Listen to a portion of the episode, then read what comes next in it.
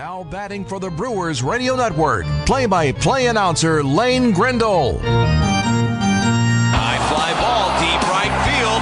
Rowdy Tellez has done it again. On Wisconsin's Afternoon News.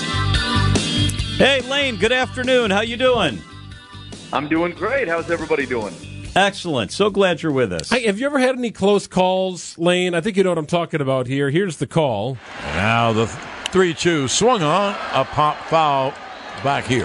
Ow! Ow! Ow! It really hit me. I didn't know it was coming back that far. Oh, poor 84 year old John Sterling takes one off the noggin in the booth. Have you ever had any close calls, either at spring training or during the regular season?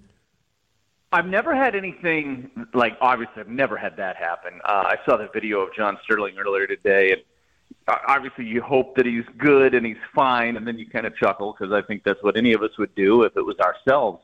Um, but I saw the bandages on him too, that he finished the game, and then good for John Sterling. But um, I've, I've never had one hit me. Now Kent Sommerfeld has had one. Hit me.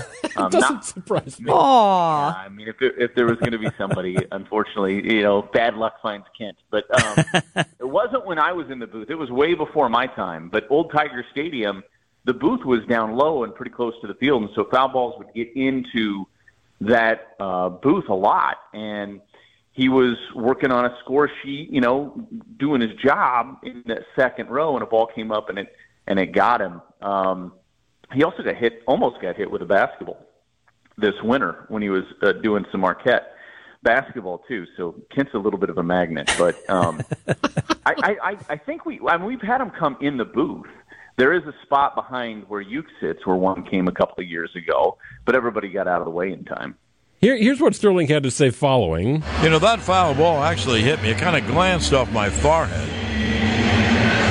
So I took one for the team. Yeah, all right, so he took it in stride. So wow. spring training is the area they got all these booths that are much closer to the action than in a major league stadium, yeah. and, and it's full in open air.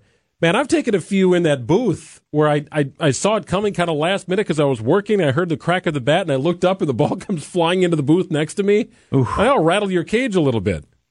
I've seen many laptops get destroyed. Right. Uh, at spring training specifically, uh, I've seen it happen many times where guys' laptops just get obliterated um, because the ball, the balls, they do, they they come into the press box a lot in spring training. It's it's it's more prevalent for sure.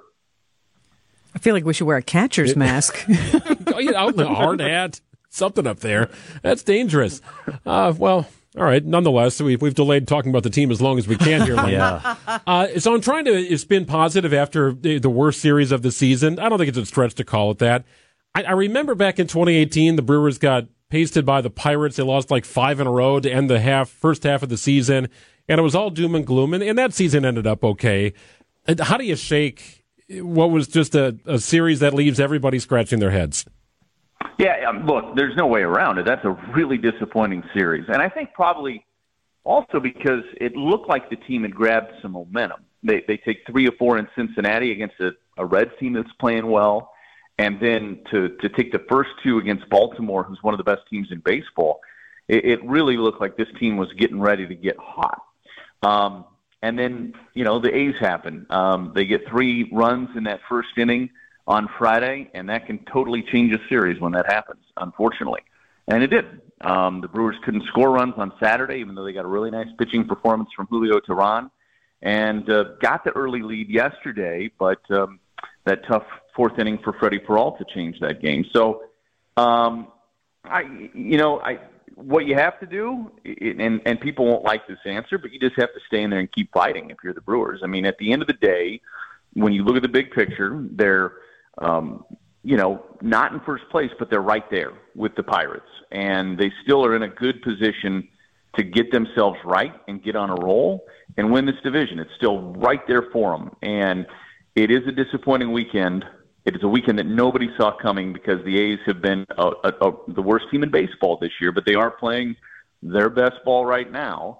And um, when you play teams matters, unfortunately, and you can't control that. You can't sit that down, sit down at the beginning of the year and and map that all out. So all they can do is show up uh, tomorrow against the Twins, try to get the Tuesday night game against the Twins, come back Wednesday and try to get that one, and, and just keep fighting because you just never know what's going to happen next in a baseball season. It's a long, winding road, and um, there's been some really good stretches in this season, specifically early.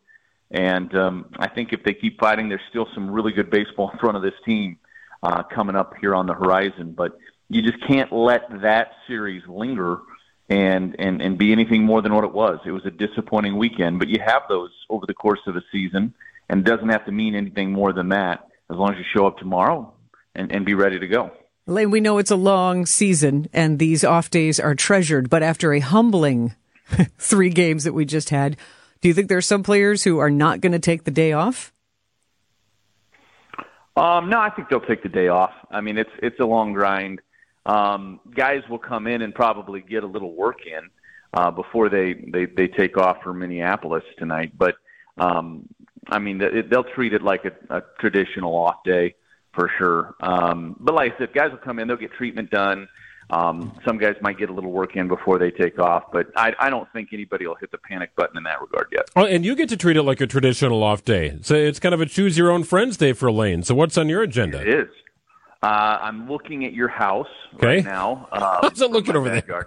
there? no.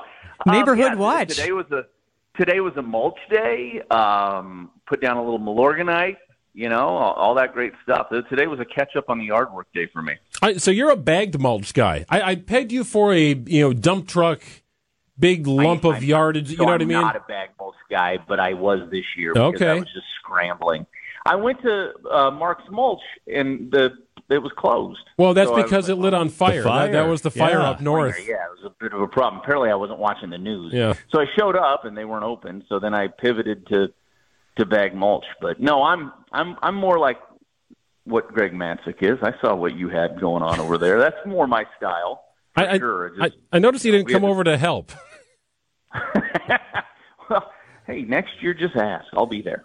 Fair enough. So strange part of the or I'll schedule, send my Lane. Kids over at least. I'll So- send my kids over at least. Twins are off. Uh, Brewers are off today. Then they're at the Twins. Then they're off on Thursday. Then back home after that really short trip. I guess you'll be working on Father's Day. Um, yeah, absolutely. It's great. Uh, I mean, this is this is the life we live, man. We we sign up for this. Um, it's. I mean, you want to be at the ballpark every day. You want to be working every day. And the great thing about what we do is the Brewers are so great to us. So, I like our Father's Day, my family come out to the ballpark and um, get a chance to be with my. As long as Luke doesn't have games, because he plays about. It feels like ten games a weekend right now, but. um yeah, so I mean, it's a you know, yesterday was Family Day, and it, it it's one of those great reminders of how much fun it is to raise your family in and around the game of baseball. And um, so, yeah, should be a fun day. I'm looking forward to it, and, and I'm looking forward to this next homestand too. Going to be a good one. Brewers broadcaster Lane Grindle. Always fun, Lane. Thank you so much. Thank you, guys. Appreciate it.